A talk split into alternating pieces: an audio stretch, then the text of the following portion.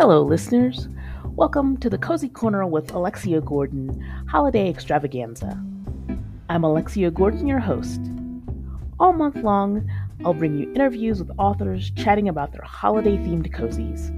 You'll also hear authors sharing their special holiday memories. And you'll find holiday photos and recipes on the podcast Instagram. Happy listening.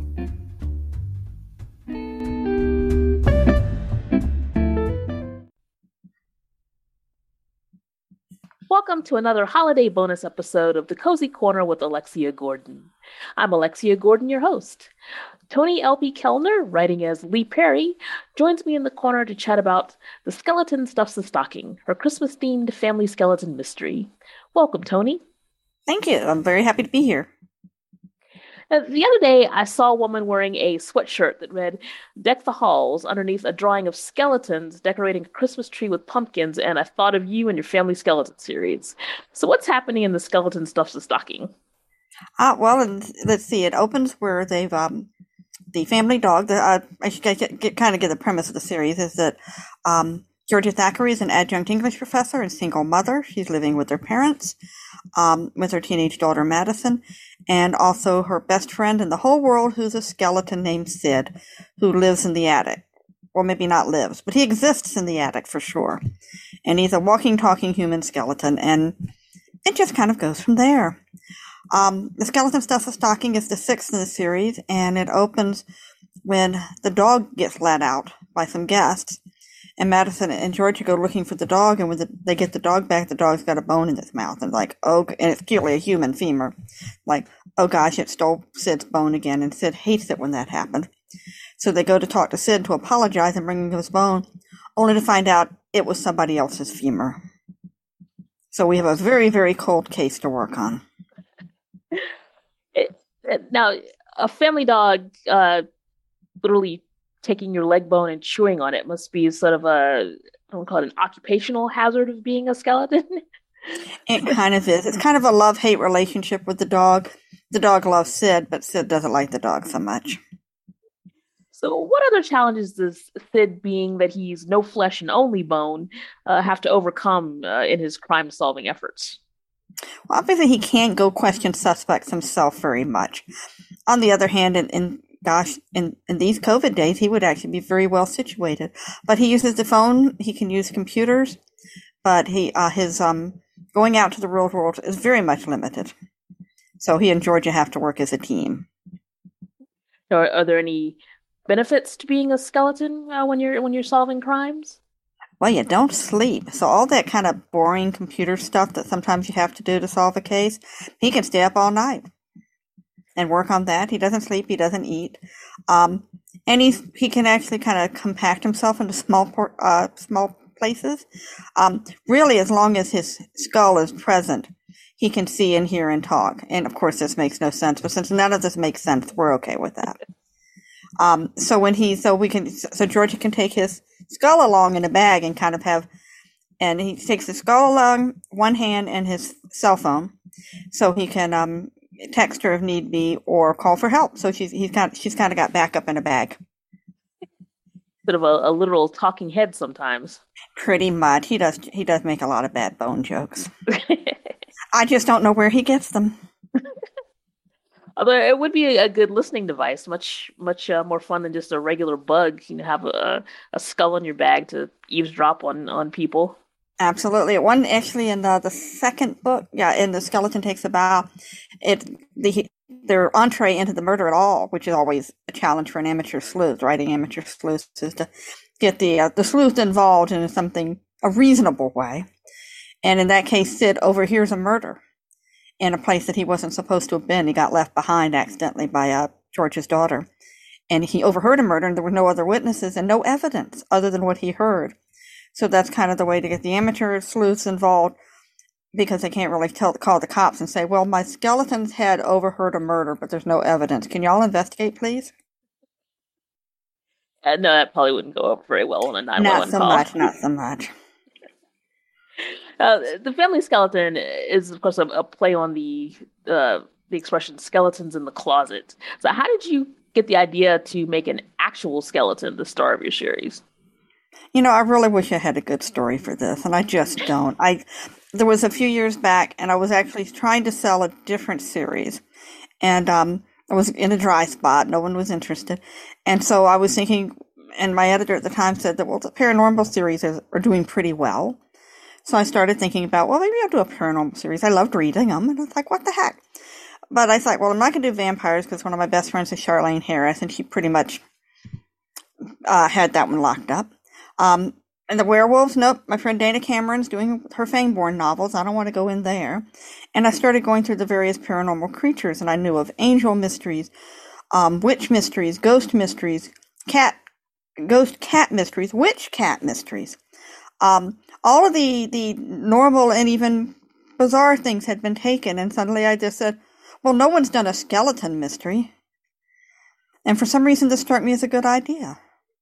And so I wrote just the first couple of pages of Sid appearing, and it sat on my computer for 10 years.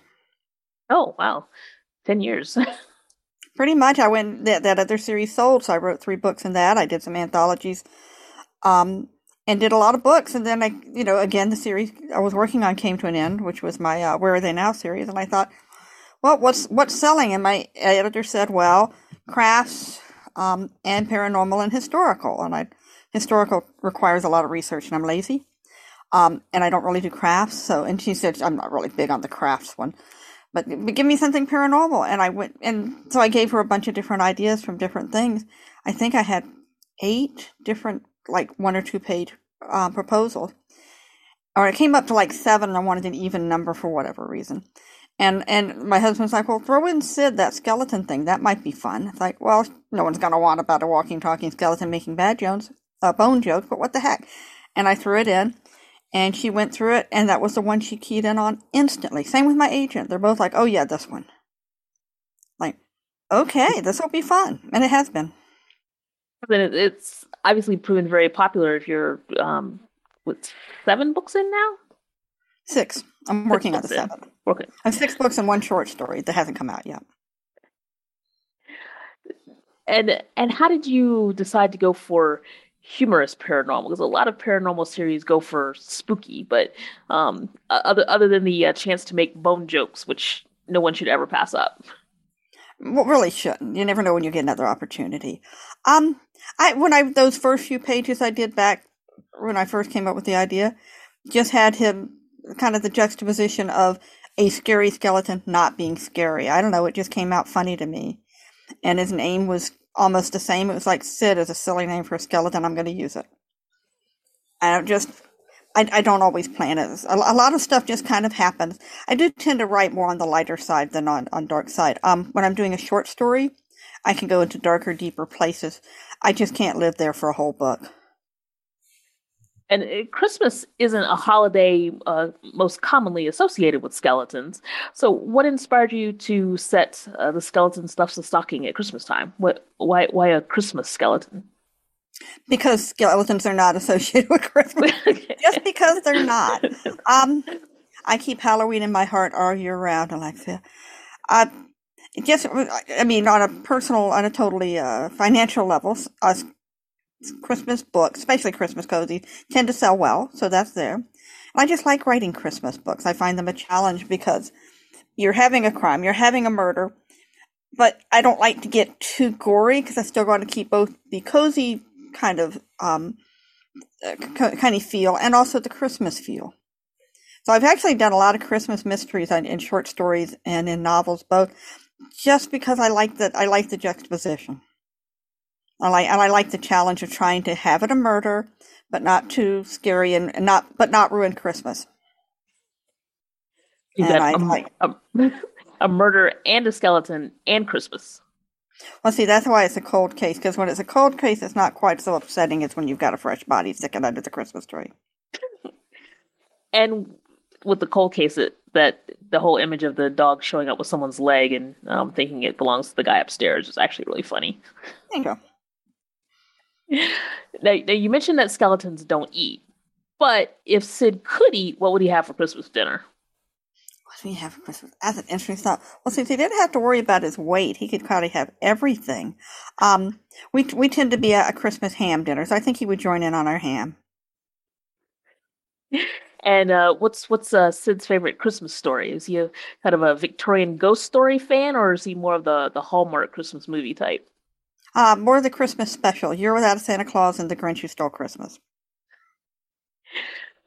And, and actually, when you think the, the, the Grinch is not, uh, well, now it's a traditional Christmas story, but you know, when uh, you first think of it, it's it's it does kind of uh, go against the you know the Rudolph and Frosty. So I, that that seems like a an appropriate choice for a Christmas skeleton to to have as his favorite movie. And it's like funny when I was doing stuff the stocking, and since Sid doesn't sleep, he watches a lot of Christmas specials, and I kept making kind of inside references to all of them. And my agent sent back, "It's like you you left out my favorite one. Why doesn't he like Emmet Otter's Jug Band Christmas?" And I'm like, "I will put in Emmet Otter's Jug Band Christmas just for you." My agent is Jewish, but he still wanted that in there. and always give your agent a little Christmas present, right? Absolutely. I also send him gingerbread, but you know. Okay.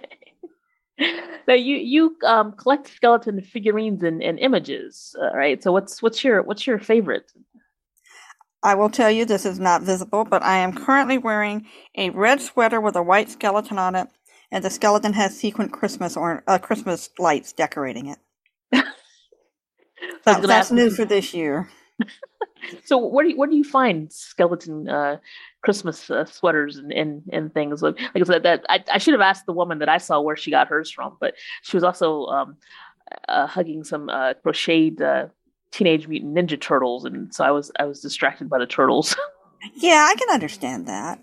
Uh, this one actually came online. I was looking at a website. It's um torrid.com. Hot Topic is kind of sells band merchandise and a little bit punkier types of clothes that I some and and um, uh, popular culture kinds of merchandise that I get for my daughters, and uh, Torrid is kind of this, the the version of Hot Topic that has the same types of clothes, but they're for bigger people like myself.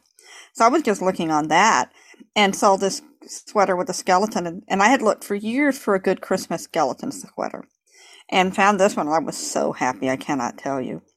Before this, I would make them myself my daughter is an artist. One of my daughters is an artist. The other one's a musician. Um, and so she draws things for me. So a couple of years ago, I had her design a, you know, an ugly Christmas sweater kind of look, but with Sid in the middle of it and little skulls for the, uh, the little motif. And do you, do you have uh, do you have skeleton shirts for or sweaters for other holidays? Well, uh, let's see. I've got one. I say I've got a couple for Halloween, of course. Um, not as much for the others. I just kind of use the ones I've got because, yeah, skeletons go with anything. They're basic black and white. an, an all-purpose neutral, right? They really are. I don't know if you saw, but last, not this past Halloween, the Halloween before, Home Depot was selling these 15-foot skeletons for decoration.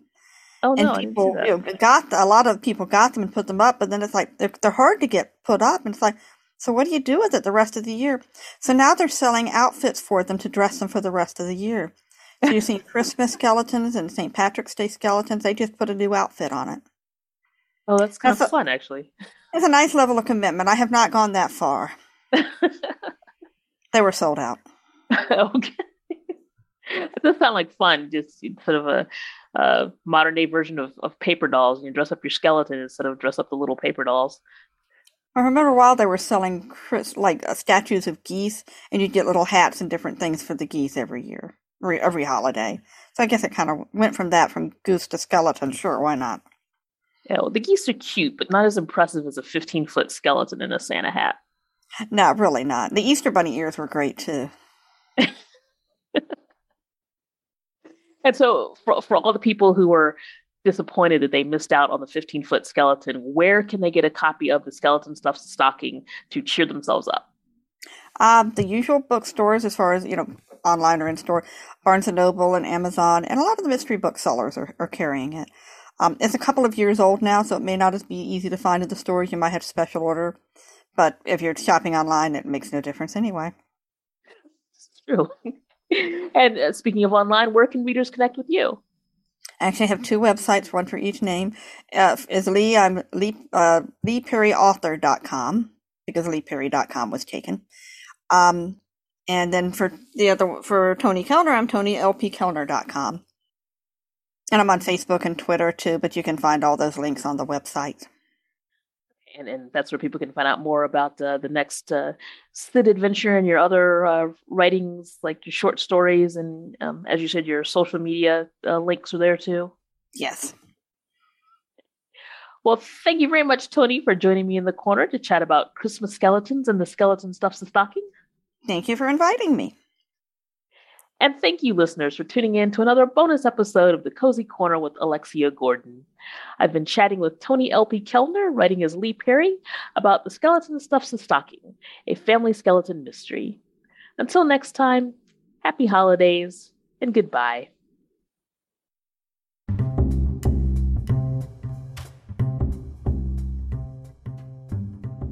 Thank you for listening to The Cozy Corner with Alexia Gordon, part of the Authors on the Air Global Radio Network. I'm Alexia Gordon, award winning author and host of the show. Tune in next time for another chat with an author writing on the lighter side of crime. Until then, goodbye.